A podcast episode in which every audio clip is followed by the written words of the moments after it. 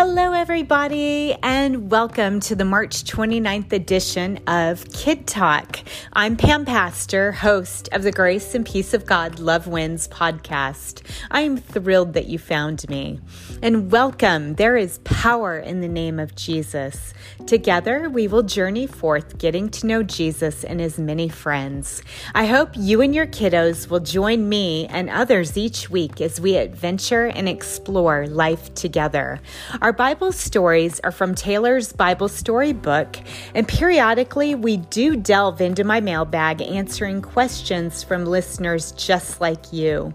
If you have a question for me, make sure and email it to me at pampastorcopywriting at gmail.com. That's pampastorcopywriting at gmail.com. All right, kiddos. Today, we do have a question from our Kid Talk episode, which my grandson Aiden was my co host. And CJ listened and she wants to know about Daniel and the lion's den and was wondering why King Darius ordered Daniel to be thrown into the lion's den if he liked him. And you know, CJ, that is a great question. I'm happy to see that you've been paying attention. It was customary back in the day to issue an edict or a rule that the kingdom and its people must follow. So King Darius was tricked into signing one that said anyone who prayed to anyone but the king for the next 30 days would be thrown into a den of lions. It had become a law of the Medes and Persians, which could never change. But do remember this that Daniel continued to pray to God. He was loyal and faithful, and God closed the lion's fierce jaws and made them friendly towards them. And finally, King Darius ordered the men who accused Daniel to be thrown into the den of lions along with their children and their wives, and the lions leapt on them and killed them. So, CJ, I hope that answered your question. And kiddos, let's take a few minutes to quickly recap what last week's Kid Talk entailed. We discussed pretty much well, not pretty much, but in depth, Jesus' earthly ministry and how it was active for approximately three of the 30 years that he was on earth. While he was doing things up until the point of about age 30, it really became uh, instrumental and fully engaged from about age 30 to 33. And during this time, many Jewish people were witnesses to the miracles of Jesus, but these very people disregarded Jesus as their Savior who came to pay a ransom for their sins. And do you know what the word ransom means? It means loosing from sin. And remember, sin just means missing the mark, falling short of the mark, the goal. In our case, let's look at ransom in the context I'm conveying it to you. Jesus gave up his life in an atoning sacrifice under God's judgment upon this sin and provided a ransom whereby those who receive him on this ground would obtain deliverance from the penalty due to sin that's what scripture teaches. Now, what does that mean? It means that this definition for ransom, taken in context, is that Jesus died for you and he died for me. Somebody needed to pay the cost of mankind's sin, and Jesus paid it all at the cross. We all became equal at the foot of the cross when Jesus willingly took our punishment. This made God happy. God could love all of us once again. And think about going to your favorite place where you buy ice cream. You order the best flavor on the menu, maybe even chocolate chip, and you splurge and order two scoops, not just one. And the server hands you your ice cream. And then they give you a bill for what you owe. Well, this is similar to our example where there's an expected payment for missing the mark and sinning. So I hope this illustration has helped to clarify what ransom means. Now, let's jump in and find out more. So, even though some people did believe Jesus was the Savior, they feared the Jewish leaders more than they had belief in Jesus. They thought if they supported Jesus, they would be kicked out of their synagogues. Now, a synagogue or a temple is where Jewish people go to church and worship God. These people cared more about what others thought about them rather than what God, their creator, thought of them.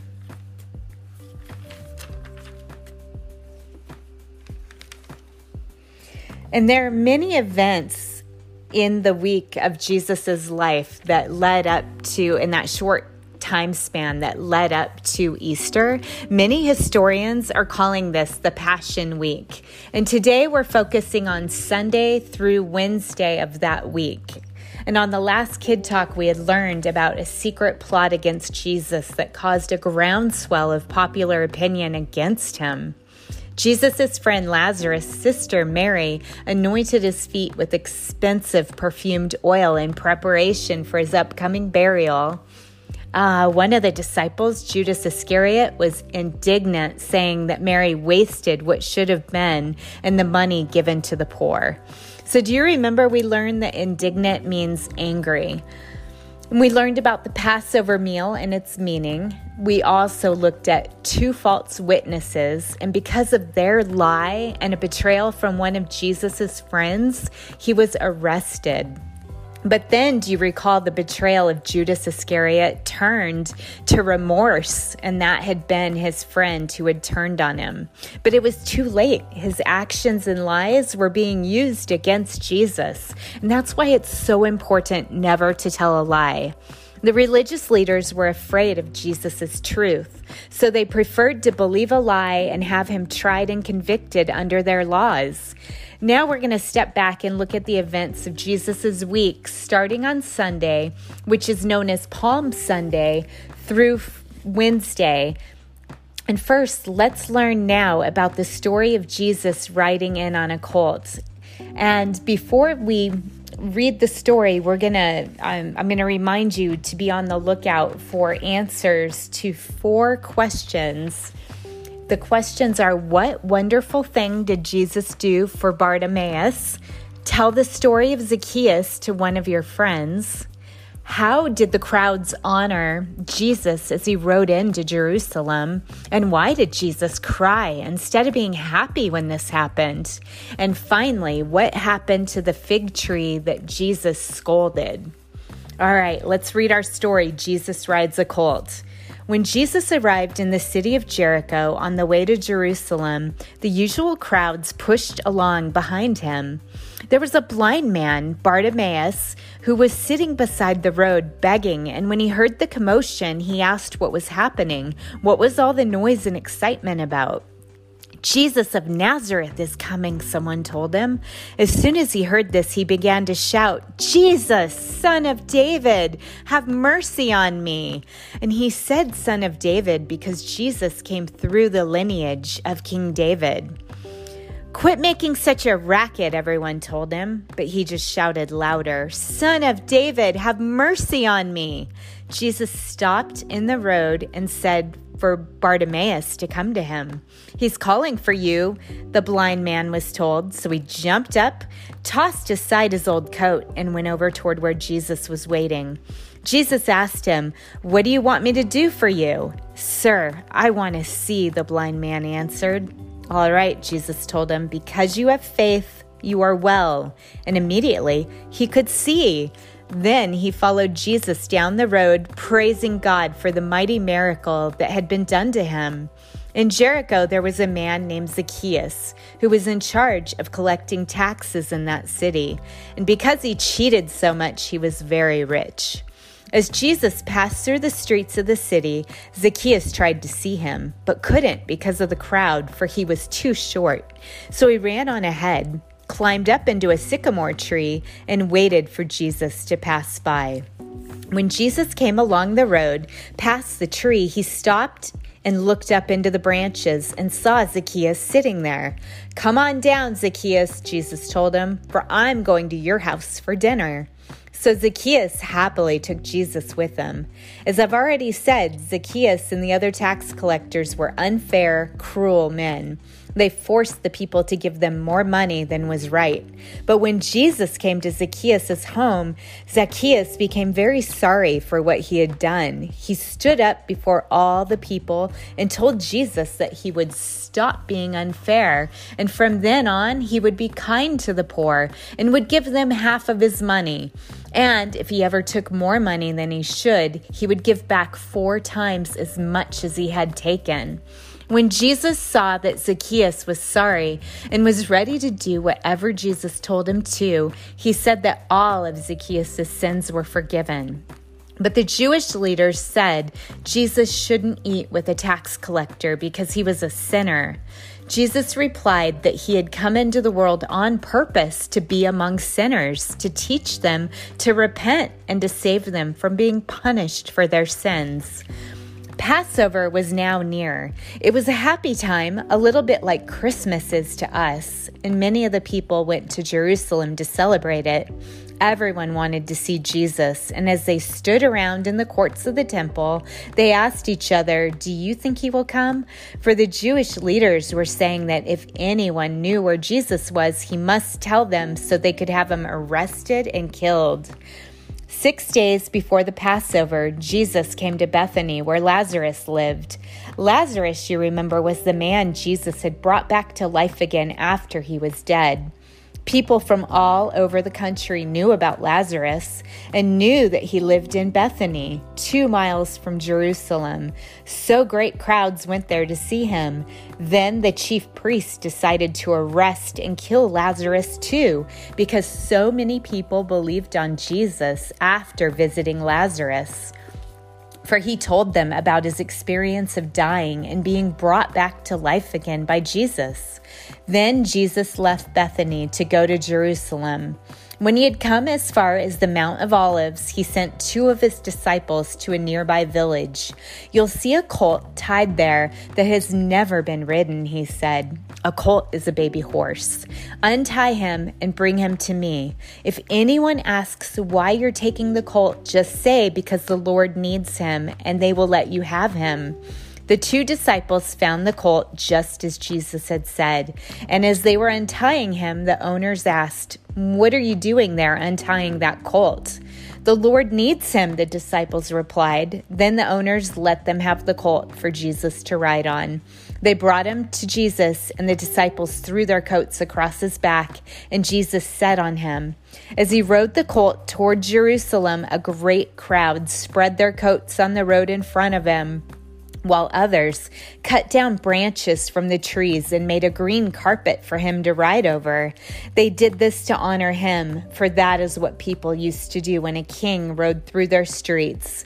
Then the crowd surrounding him began shouting, Praise God for sending us a king! Hosanna in the highest! But Jesus knew they didn't really love him, and that in a few days they would be shouting, Crucify him! This next Sunday, April 2nd, we celebrate Palm Sunday, which is what we just read about the triumphal entry into Jerusalem.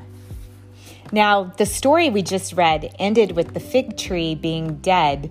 Do you remember from our last episode the two false witnesses who declared in Matthew chapter 26, verse 61? This man said, I'm able to destroy the temple of God and rebuild it in three days. Now, let's read what God said about the temple. When Jesus had become so popular that religious leaders waited to arrest him until after the Passover meal.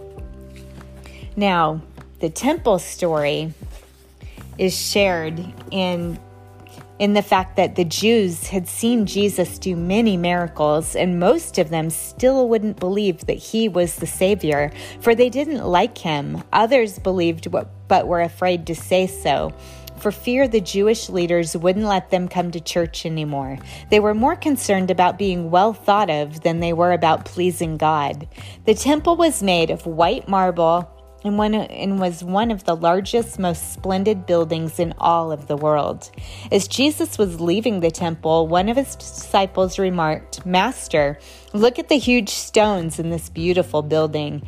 Yes, Jesus told him, but the day is coming when this beautiful building will be knocked down so that not one stone will be left upon another. For Jesus knew that the Jews were going to crucify him, and afterwards God was going to punish them by sending their enemies to destroy the temple and the entire city. So the fig tree and the temple stories are related. Jesus was hungry when he was leaving Bethany and heading toward Jerusalem. He spotted a fig tree, but no figs were on it, only leaves. It was too early in the season for fruit. When the disciples and Jesus arrived into Jerusalem, they went to the temple. Jesus was appalled at what he witnessed. The merchants and money changers were overcharging the customers, and they were becoming extremely wealthy in the process. This made Jesus indignant. There's that word again. He was angry. He turned over their tables and said, My temple will be called a place of prayer for all nations, but you've turned it into a den of of thieves. So the fig tree and the temple resembled Israel at this point. It was fruitful in appearance, yet spiritually barren. And the clearing out of the temple happened on Monday. So he rode into town on Sunday. That was Palm Sunday. He turned over the money changers' tables on Monday. Now it's Tuesday, and Jesus teaches the Olivet Discourse in the temple. And Tuesday was also the busiest day of the week for Jesus. The religious leaders had challenged him and he tells them parables to answer their challenges. They wanted to know by whose authority did Jesus drive out those merchants from the temple on the day before, on Monday? And Matthew chapter 21, verse 25 shows that Jesus asked the leaders a seemingly unrelated question. He said, Did John's baptism come from heaven or was it merely human? Had Jesus answered their question that the authority came from God, they would accuse him of blasphemy. If he had said he was acting on his own authority, the crowds would be convinced that the Pharisees had the greater authority.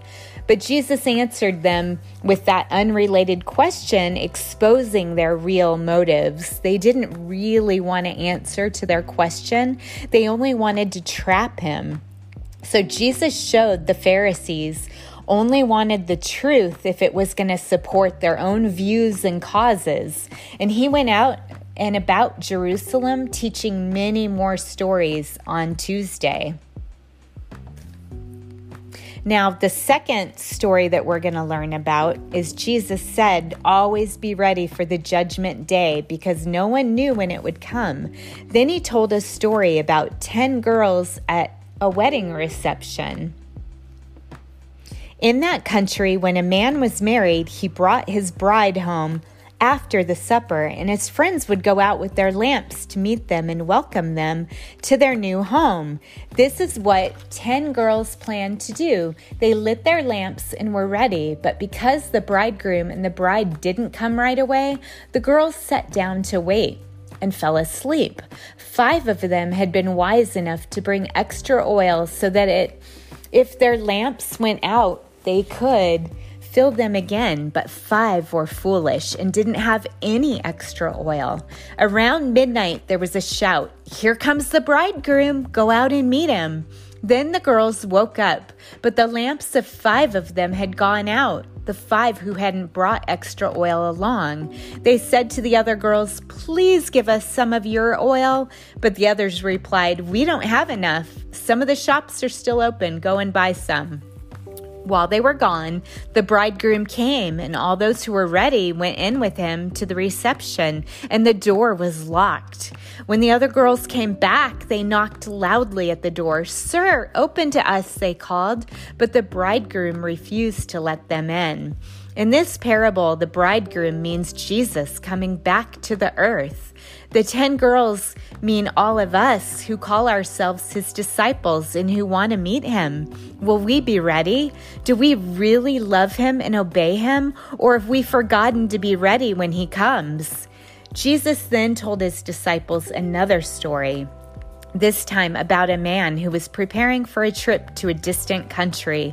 Before he went, he gave money to his servants and told them to use it to earn more for him while he was away. He gave $5,000 to one servant $2,000 to another, and only $1,000 to a third. The servant who had the $5,000 used it to buy things, and then he sold them for more than they cost him. He kept buying and selling like that until he finally had twice as much money as he started with. The servant with $2,000 did the same until he had earned $2,000 more. But the servant with the $1,000 didn't use it. He hid it instead. After a long time, the master came back and called in his servants to find out how much they had earned with his money. The servant with the $5,000 said, See, I have earned $5,000 more. His master was pleased and paid him well for his fine service. Then the servant with the $2,000 came and reported, See, I've earned $2,000 more.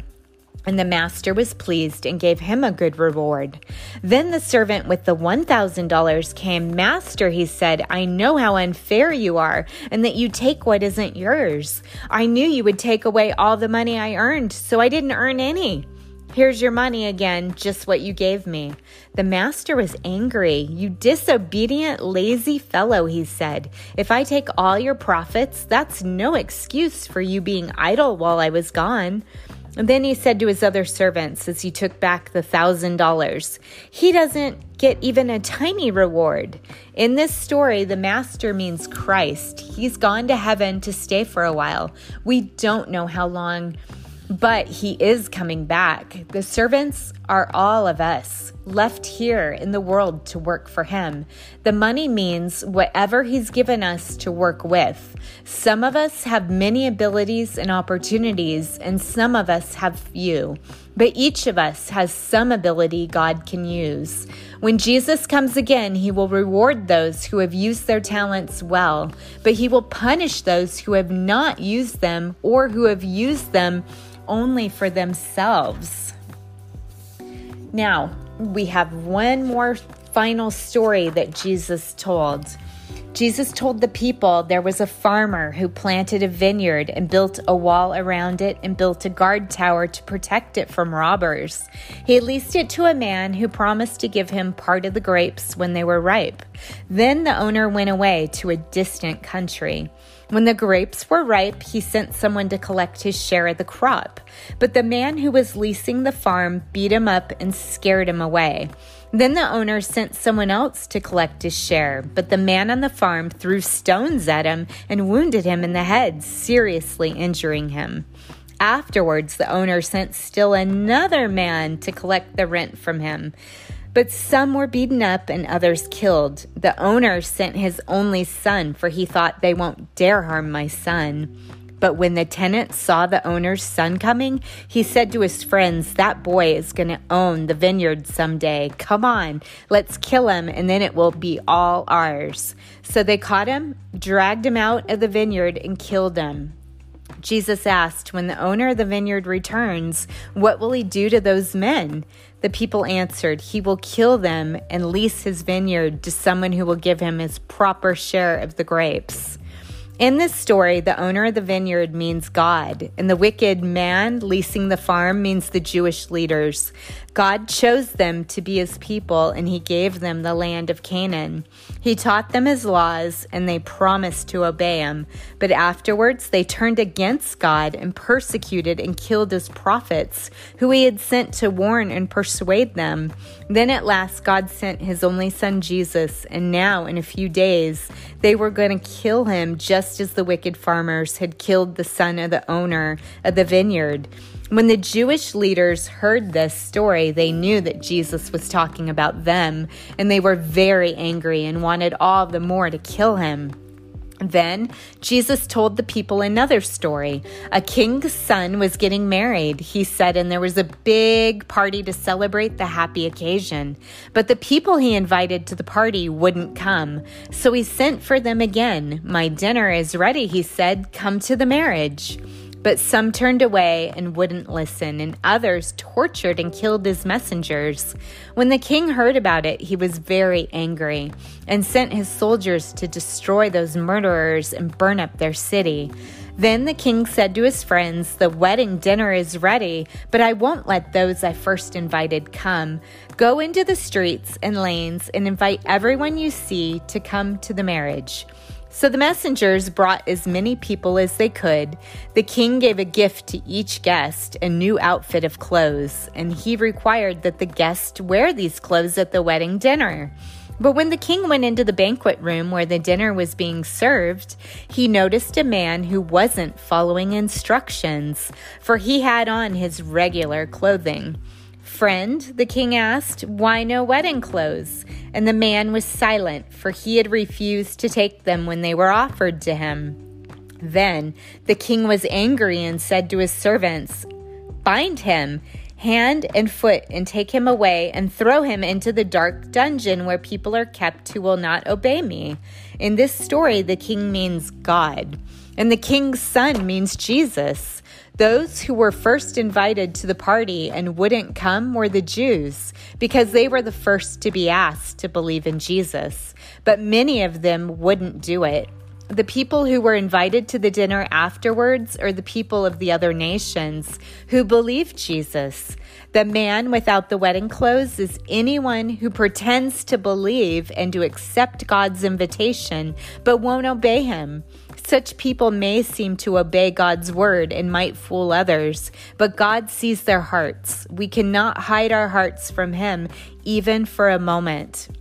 One of the Jewish religion teachers asked came to Jesus asking him this question, "Master, which is the greatest of God's commandments?" Jesus answered, You must deeply love the Lord your God. This is the first and greatest commandment. And the next, most important commandment is you must love your neighbor as yourself. Jesus said that all the other commandments in the Bible came from these two. If we obey these two great laws of God, we will be obeying all the other laws too. We will be doing everything the Bible tells us to. Jesus said the Jewish leaders were hypocrites. That is, they pretended to be good when they really weren't at all. They stood on the street corners and prayed long prayers in public so that people would respect and praise them for their earnestness. But really, they weren't good and earnest men at all, for they were unfair and cruel to the poor. Jesus said they would be punished at the judgment day. Then he went into the court of the temple where the offering boxes were. He sat down and watched as people threw in the money they were giving to God. He noticed that many rich men gave much, but a poor widow gave only one penny. Then Jesus called his disciples and told them that her penny meant more to God than all the bags of money given by the rich men. For they kept all but a little of their money for themselves. But the poor widow kept nothing. She had given every penny that she had. So, those are some of the stories that Jesus told on Tuesday. Now we come to Wednesday, and the Bible doesn't tell us what Jesus was doing. He probably stayed in Bethany, two miles away from Jerusalem, with his disciples. So, kiddos, I hope you've enjoyed our stories, and I hope that you're going to tune in to next week's Kid Talk, and we, as we find out what Jesus was doing on Maundy Thursday, Friday, Saturday, and Easter Sunday. And you know, kiddos, you are God's children. And one day when you're really, really, really old, God wants you to come and live with Him. And if this is what you want to do too, then tell God that you're sorry for anything you may have done that He would not have wanted you to do. Maybe you listened to the wrong friends, or perhaps you allowed peer pressure to be your decision maker. Whatever it is, simply say sorry to Jesus and really mean it. God will accept your apology. And then simply ask God to come and live in your heart. This way, He's always with you, and your mistakes have been forgiven. And finally, tell God that you believe His Son Jesus died on the cross for you and for your sins. Amen. And kiddos, this is being born again spiritually. You may need an adult to help you with some of those concepts, and that's okay. Just know that what you did by asking Jesus to be with you in your heart and cleaning up any mistakes is something that you will never be sorry for. So I want to be the first to tell you congratulations and God bless you. And when you have the opportunity to read, make sure to pick up some of the Bible stories that Jesus shares, and you'll never have a dull moment again. Jesus loves you, and so do I. Now, let's close in prayer with this benediction from Numbers chapter 6, verses 24 through 26. May the Lord bless you and protect you. May the Lord smile on you and be gracious to you. May the Lord show his favor and give you his peace. Amen. And folks, the Grace and Peace of God Love Wins podcast will be available most days during the week. A special Kid Talk podcast will air on Wednesdays, so tune in along with your children for your favorite Bible stories that you grew up with.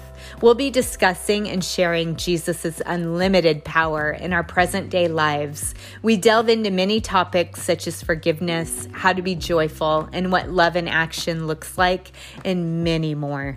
I invite you and your friends to come alongside me as we embark on a podcast of adventure and exploration of life together. So please join me. And if you like this podcast, make sure and like and subscribe so you'll get the latest episodes when they become available.